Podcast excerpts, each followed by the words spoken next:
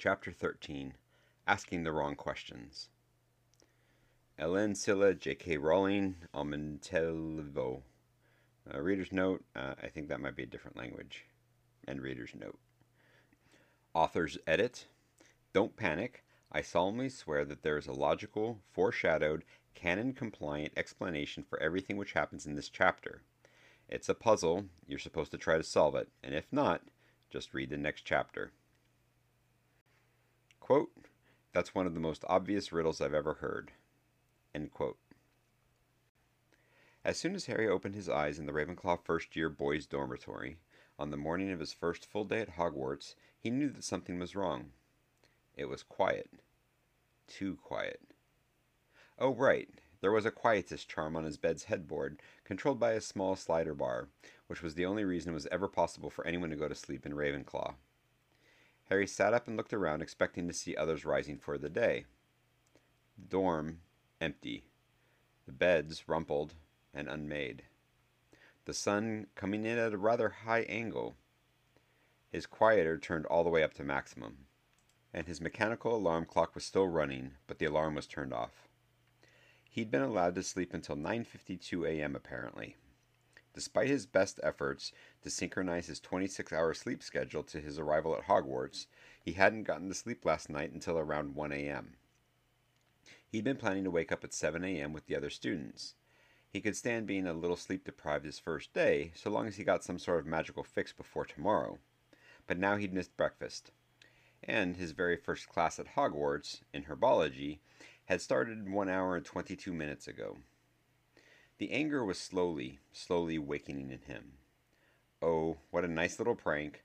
Turn off his alarm, turn up the quieter, and let Mister Big Shot Harry Potter miss his first class, and be blamed for being a heavy sleeper. When Harry found out who'd done this... No, this could only have been done with the cooperation of all twelve of the other boys in Ravenclaw dorm. All of them would have seen his sleeping form. All of them had let him sleep through breakfast. The anger drained away, replaced by confusion and a horribly wounded feeling. They'd liked him, he'd thought. Last night, he'd thought that they liked him. Why? As Harry stepped out of the bed, he saw a piece of paper facing out from his headboard. The paper said, my fellow Ravenclaws, it's been an extra long day. Please let me sleep in and don't worry about my missing breakfast. I haven't forgotten about my first class. Yours, Harry Potter. And Harry stood there, frozen, ice water beginning to trickle through his veins. The paper was in his own handwriting, in his own mechanical pencil, and he didn't remember writing it. And Harry squinted at the piece of paper, and unless he was imagining it, the words, quote, I haven't forgotten, end quote, were written in a different style, as if he was trying to tell himself something. Had he known he was going to be obliviated?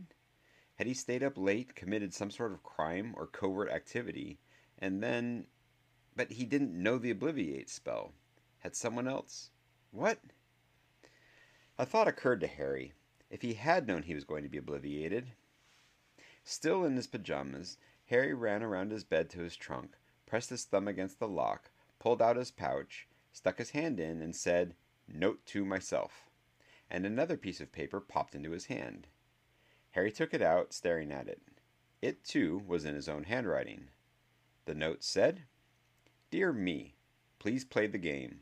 You can only play the game once in a lifetime. This is an irreplaceable opportunity.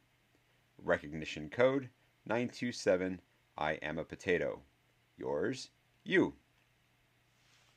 Harry nodded slowly. Recognition code nine two seven, I am a potato, was indeed the message he had worked out in advance some years earlier while watching T V that only he would know. If he had to identify a duplicate of himself as being really him or something, just in case, be prepared. Harry couldn't trust the message. There might be other spells involved, but ruled out any simple prank. He had definitely written this, and he definitely didn't remember writing it. Staring at the paper, Harry became aware of ink showing through from the other side. He flipped it over. The reverse side read, instructions for the game. You do not know the rules of the game. You do not know the stakes of the game. You do not know the objective of the game. You do not know who controls the game. You do not know how to end the game.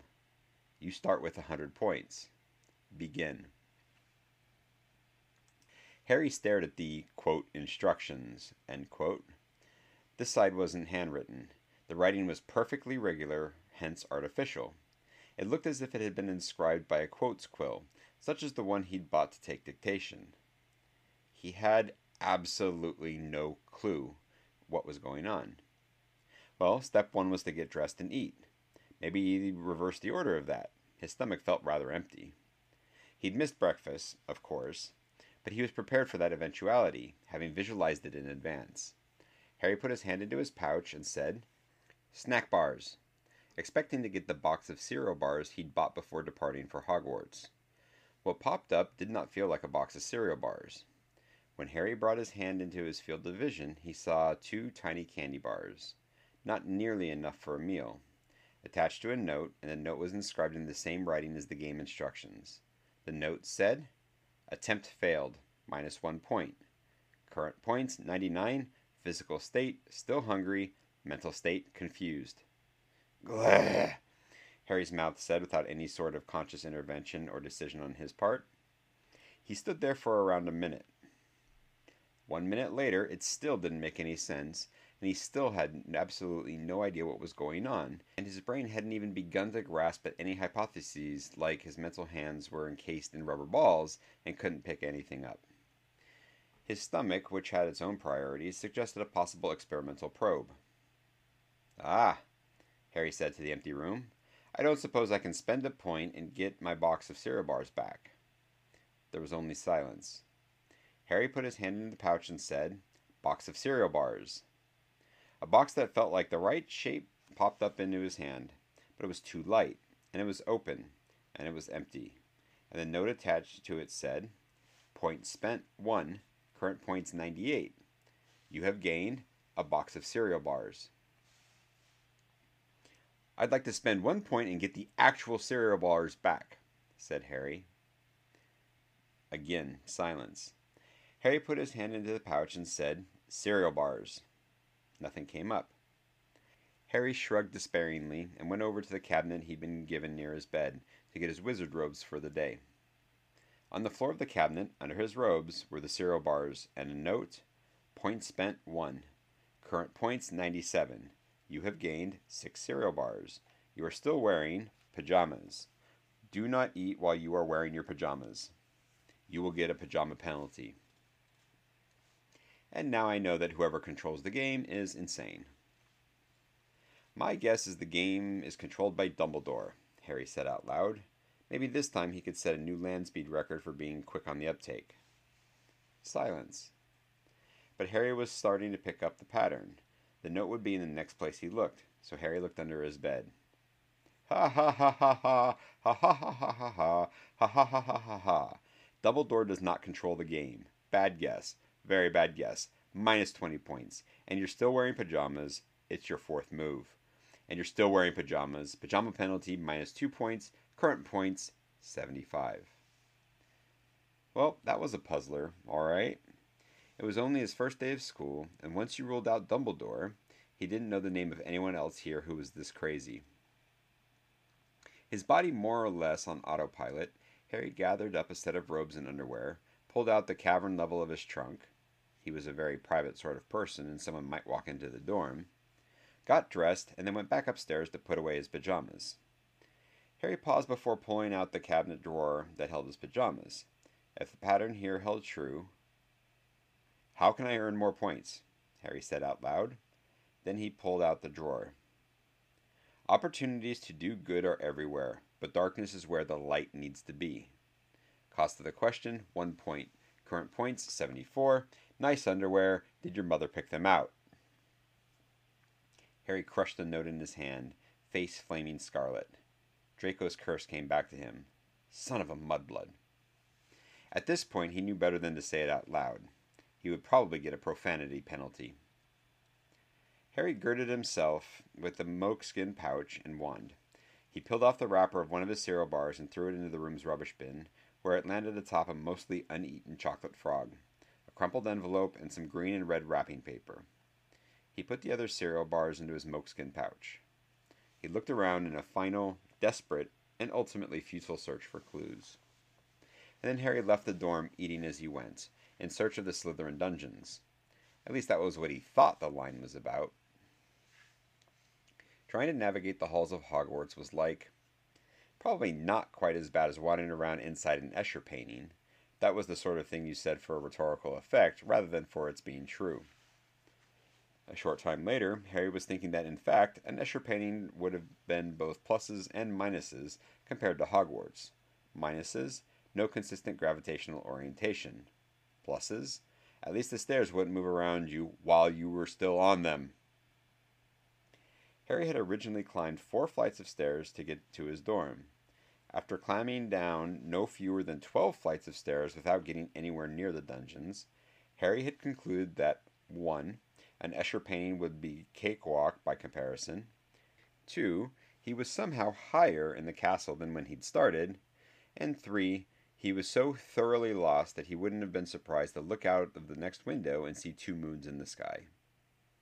Backup plan A had been to stop and ask for directions, but there seemed to be an extreme lack of people wandering around, as if the beggars were all attending class the way that they were supposed to or something. Backup plan B. I'm lost, Harry said out loud. Can, mm, the spirit of the Hogwarts castle help me or something? I don't think this castle has a spirit, observed a wizened old lady in one of the paintings on the walls. Life, perhaps, but not spirit. There was a brief pause. Are you? Harry said, and then shut his mouth. On second thought, no, he was not going to ask the painting whether it was fully conscious in the sense of being aware of its own awareness.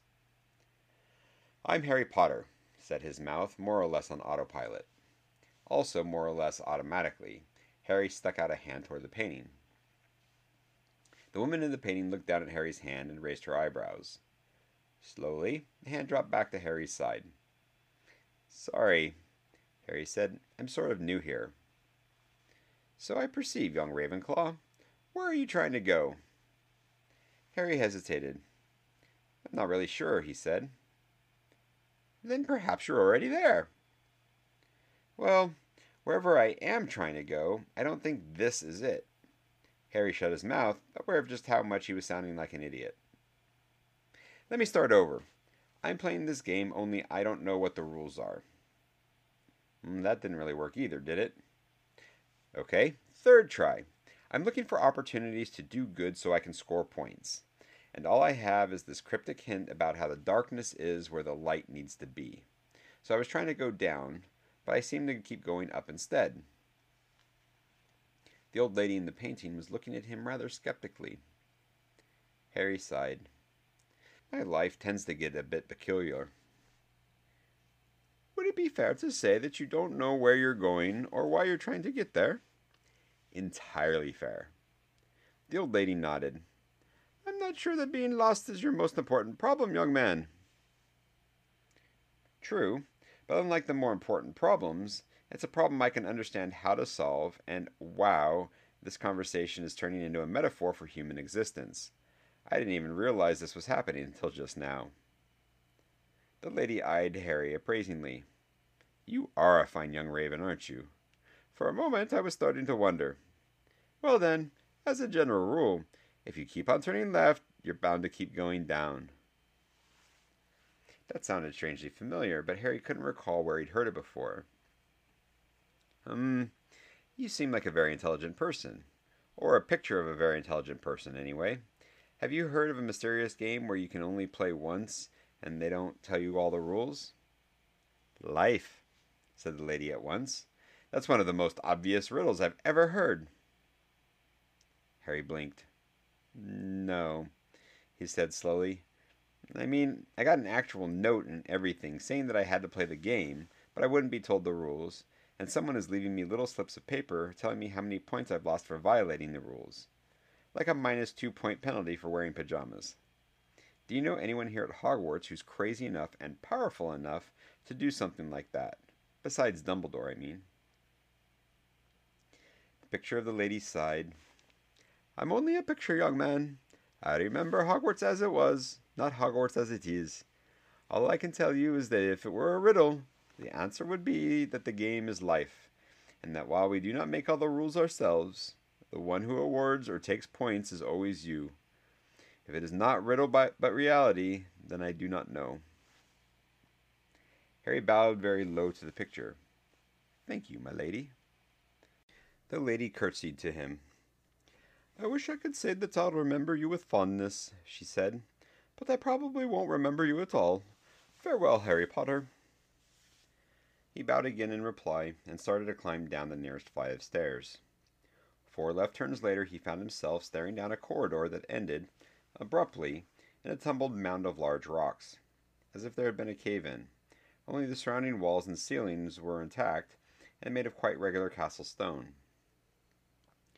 All right, Harry said to the empty air. I give up. I'm asking for another hint. How do I get to where I need to go? A hint? A hint, you say? The excited voice came from a painting on the wall not far away.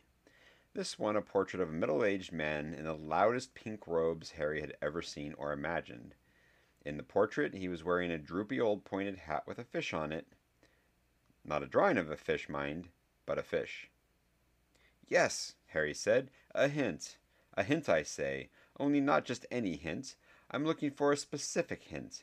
It's for a game I'm playing. Yes, yes, a hint for the game. You're Harry Potter, aren't you? I'm Cornelian Flubberwalt. I was told by Aaron the Consort, who was told by Lord Weaselnose, who was told by... I forgot, really. But it was a message for me to give to you. For me. No one's cared about me in I don't know how long. Maybe ever. I've been stuck down here in this bloody useless old corridor. A hint. I have your hint. It will only cost you three points. Do you want it? Yes, I want it. Harry was aware that he probably ought to keep his sarcasm under control, but he just couldn't seem to help himself. The darkness can be found between the green study rooms and McGonagall's Transfiguration class. That's the hint, and get a move on. You're slower than a sack of snails. Minus ten points for being slow. Now you have sixty-one points. That was the rest of the message. Thank you, Harry said. He was really getting behind on the game here. Um, I don't suppose you know where the message originally came from, do you?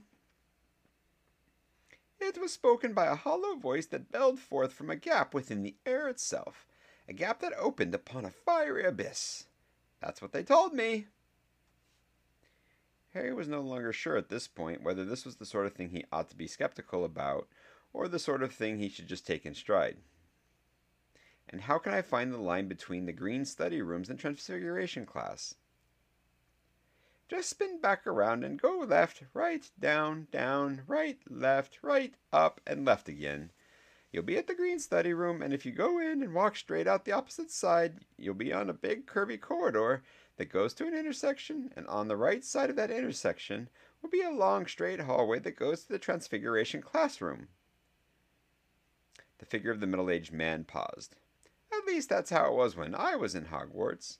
This is a Monday on an odd number year, isn't it? Pencil and mechanical paper, Harry said to his pouch. Er, cancel that. Paper and mechanical pencil. He looked up. Could you repeat that? After getting lost another two times, Harry felt that he was beginning to understand the basic rules for navigating the ever-changing maze that was Hogwarts. Namely, ask a painting for directions. If this reflected some sort of incredibly deep life lesson, he couldn't figure out what it was. The green study room was a surprisingly pleasant space, with sunlight streaming in from windows of green stained glass that showed dragons in calm pastoral scenes. It had chairs that looked extremely comfortable, and tables that seemed very well suited to studying in the company of one to three friends. Harry couldn't actually walk straight through and out the door on the other side. There were bookshelves set into the walls, and he had to go over and read some of the titles so as to not to lose his claim to the Veras family name. But he did it quickly, mindful of the complaint about being slow, and then went out the other side. He was walking down the, quote, big curvy corridor, end quote, when he heard a young boy's voice cry out. At times like this, Harry had an excuse to sprint all out with no regards for saving energy or doing any proper warm-up exercises or worrying about crashing into things. A sudden frantic flight that nearly came to an equally sudden halt as he almost ran over a group of six first-year Hufflepuffs, who were huddled together, looking rather scared, and like they desperately wanted to do something, but couldn't figure out what, which probably had something to do with the group of five older Slytherins who seemed to be surrounding another young boy. Harry was suddenly rather angry. "Excuse me!" shouted Harry at the top of his lungs. It might not have been necessary, people were already looking at him, but it certainly served to stop all the action cold. Harry walked past the cluster of Hufflepuffs toward the Slytherins. They looked down at him with expressions that ranged from anger to amusement to delight. Part of Harry's brain was screaming in panic that these were much older and bigger boys who could stomp him flat. Another part of his brain said dryly that anyone caught seriously stomping the boy who lived was in for a whole world of trouble, especially if they were a pack of older Slytherins and there were seven Hufflepuffs who saw it, and that the chance of them doing him any permanent damage in the presence of witnesses was nearly zero. The only real weapon the older boys had against him was his own fear, if he allowed that. Then Harry saw the boy they had trapped was Neville Longbottom. Of course. That settled it. Harry had decided to apologize humbly to Neville, and that meant Neville was his. How dare they? Harry reached out and grabbed Neville by the wrist and yanked him out from between the Slytherins. The boy, stumbling in shock as Harry pulled him out in nearly the same motion, pushed his own way through the same gap. And Harry stood in the center of the Slytherins where Neville had stood, looking up at the much older, larger, and stronger boys. "Hello," Harry said. "I'm the boy who lived." There was a rather awkward pause. No one seemed to know where this conversation was supposed to go from there. Harry's eyes dropped downwards and saw some books and papers scattered on around the floor. Oh, the old game where you let the boy try to pick up his books and then knock them out of his hand again. Harry couldn't remember ever being the object of that game himself, but he had a good imagination, and his imagination was making him furious. Well, once the larger situation was resolved, it would be easy enough for Neville to come back and pick up his materials, provided that the Slytherin stayed too intent on him to think of doing anything to the books. Unfortunately, his straying eyes had been noted. "Oh," said the largest of the boys, "you don't want the little books?" "Shut up," Harry said coldly. "Keep them off balance. Don't do what they expect. Don't fall into a pattern that calls for them to bully you. Is this part of some incredibly clever plan that will gain you future advantage? Or is it as pointless a disgrace to the name of Salazar Slytherin as it—" The largest boy shoved Harry hard, and he went sprawling out of the circle of Slytherins onto the hard stone floor of Hogwarts. And the Slytherins laughed. Harry rose up in what seemed to him like a terribly slow motion. He didn't know yet how to use his wand, but there was no reason to let that stop him under the circumstances. "I'd like to pay as many points as it takes to get rid of this person," Harry said, pointing with his finger to the largest Slytherin. Then Harry lifted his other hand, said, "Abracadabra," and snapped his finger. At the word Abracadabra, two of the Hufflepuffs screamed, including Neville. Three other Slytherins leapt desperately out of the way of Harry's finger, and the largest Slytherin staggered back with an expression of shock, a sudden splash of red decorating his face and neck and chest. Harry had not been expecting that. Slowly, the largest Slytherin reached up to his head and peeled off the pan of cherry pie that had just draped itself over him. The largest Slytherin held the pan in his hand for a moment, staring at it, then dropped to the floor. Probably wasn't the best time in the world for one of the Hufflepuffs to start laughing, but that was exactly what one of the Hufflepuffs was doing. Then Harry caught sight of the notes on the bottom of the pan. "Hold on," Harry said, and darted forward to pick up the note. "This note's for me, I think." "You," growled the largest Slytherin, "you are going to—" "Look at this!" shouted Harry, brandishing the note at the older Slytherin. "I mean, just look at this. Can you believe I'm being charged thirty points for shipping and handling on one lousy pie? thirty points! I'm turning a loss on the deal even after rescuing an innocent boy in distress. And storage fees? Conveyance charges? Drayage costs? How do you get drayage costs on a pie? There was another one of those awkward pauses. Harry thought deadly thoughts at whichever Hufflepuff couldn't seem to stop giggling. That idiot was going to get him hurt. Harry stepped back and shot the Slytherins his best lethal glare. Now go away, or I will just keep making your existence more and more surreal until you do. Let me warn you, messing with my life tends to make your life a little hairy. Get it? In a single terrible motion, the largest Slytherin whipped his wand out to point at Harry, and in the same instant was hit on the other side of his head by another pie. This one, bright blueberry. The note on this pie was rather large and clearly readable. You might want to read that note on the pie, Harry observed. I think it's for you this time. The Slytherin slowly reached up, took the pie pan, turned it over with a wet glop that dropped more blueberry on the floor, and read a note which said, Warning.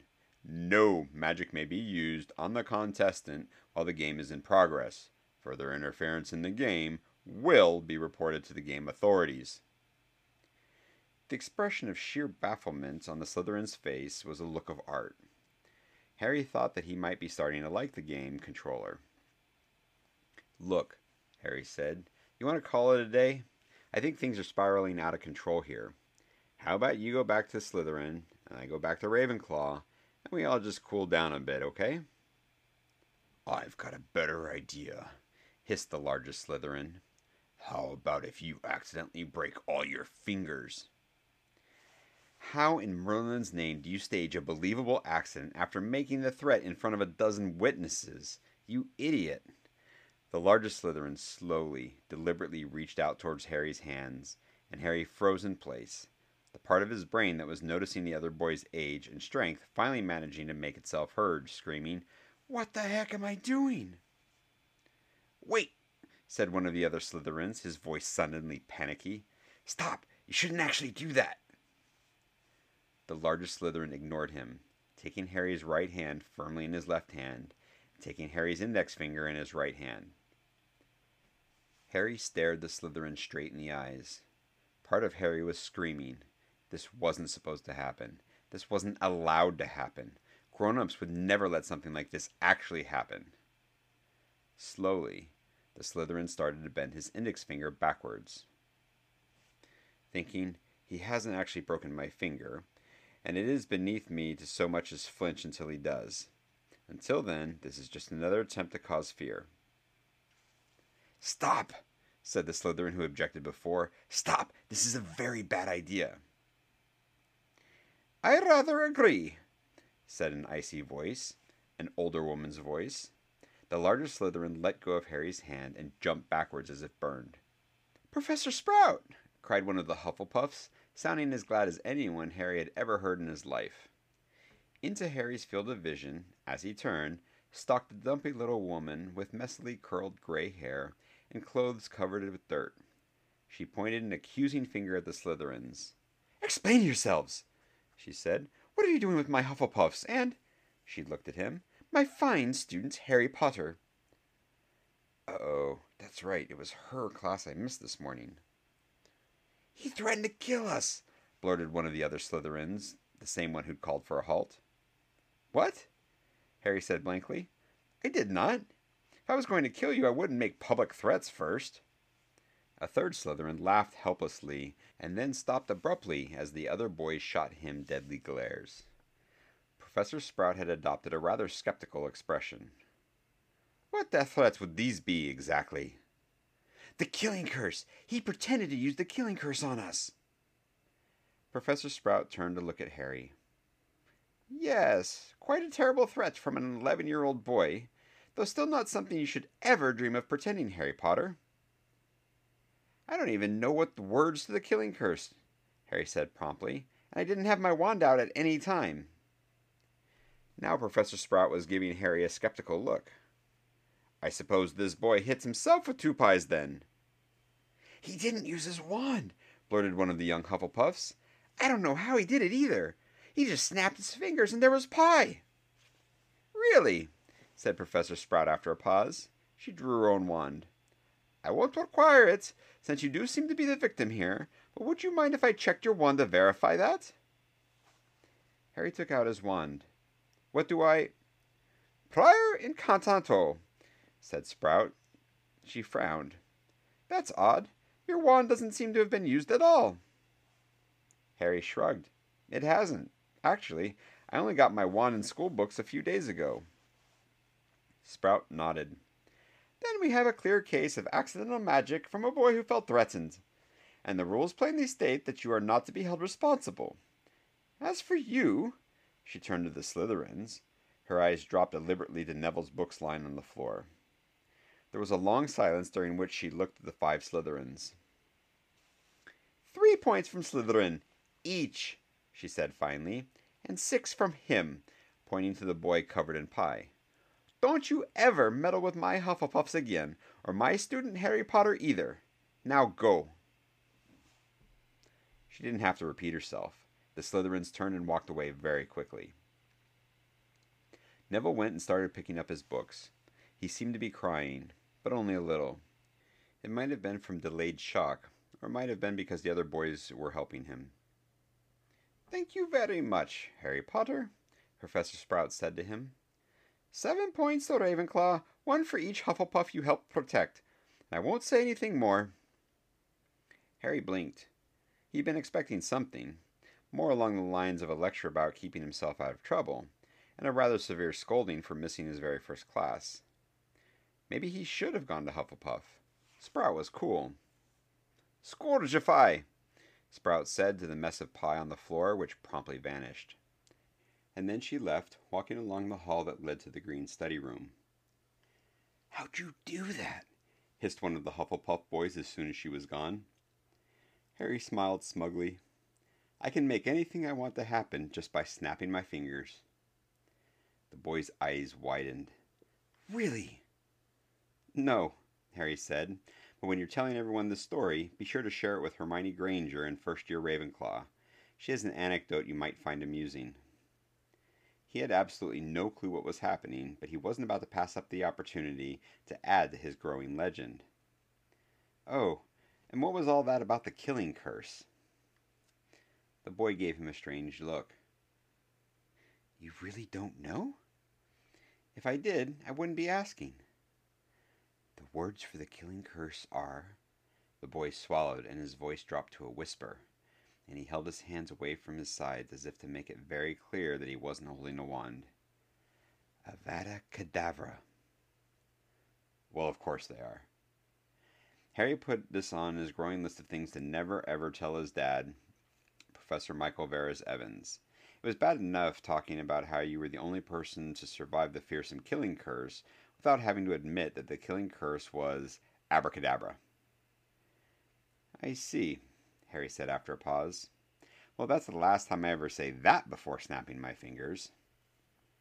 Though it had produced an effect that might be tactically useful. Why did you... Raised by muggles. Muggles think it's a joke and think it's funny. Seriously, that's what happened. Sorry, but can you remind me of your name? I'm Ernie McMillan, said the Hufflepuff, and he held out his hand and Harry shook it. Honored to meet you. Harry executed a slight bow. Pleased to meet you. Skip the honored thing. Then the other boys crowded round him, and there was a sudden flood of introductions. When they were done, Harry swallowed. This was going to be very difficult. Um, if everyone would excuse me, I have something to say to Neville. All eyes turned to Neville, who took a step back, his face looking apprehensive.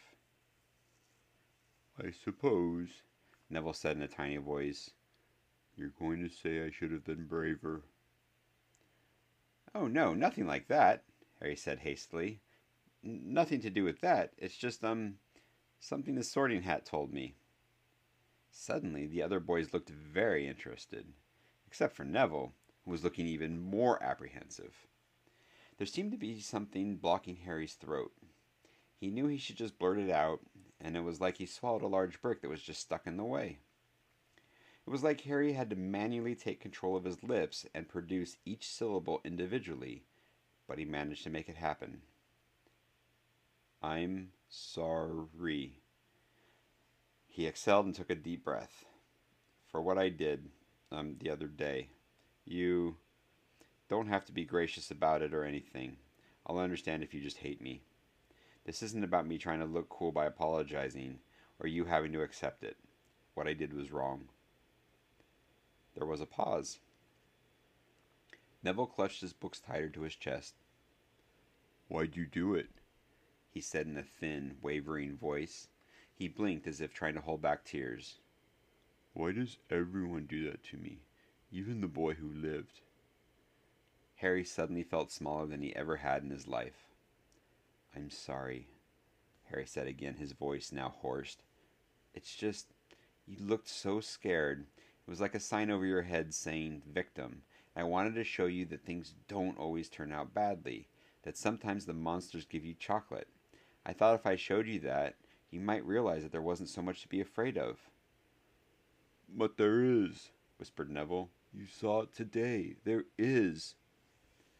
They wouldn't have really done anything bad in front of witnesses. Their main weapon is fear. That's why they target you, because they can see you're afraid. I wanted to make you less afraid, show you that the fear was worse than the thing itself. Or that was what I told myself. But the Sorting Hat told me that I was lying to myself and that I really did it because it was fun. So that's why I'm apologizing.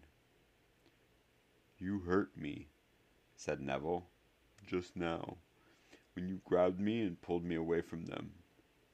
Neville held out his arm and pointed to where Harry had grabbed him. I might have a bruise here later from how hard you pulled. You hurt me worse than anything the Slytherins did by bumping into me, actually. Neville, hissed Ernie. He was trying to save you. I'm sorry, whispered Harry. When I saw that, I just got... really angry. Neville looked at him steadily. So you yanked me out really hard and put yourself in where I was and went, hello, I'm the boy who lived? Harry nodded. I think you're going to be really cool someday, Neville said. But right now, you're not. Harry swallowed at the sudden knot in his throat and walked away. He continued down the corridor to the intersection, then turned left into a hallway and kept on walking, blindly. What was he supposed to do here? Never get angry?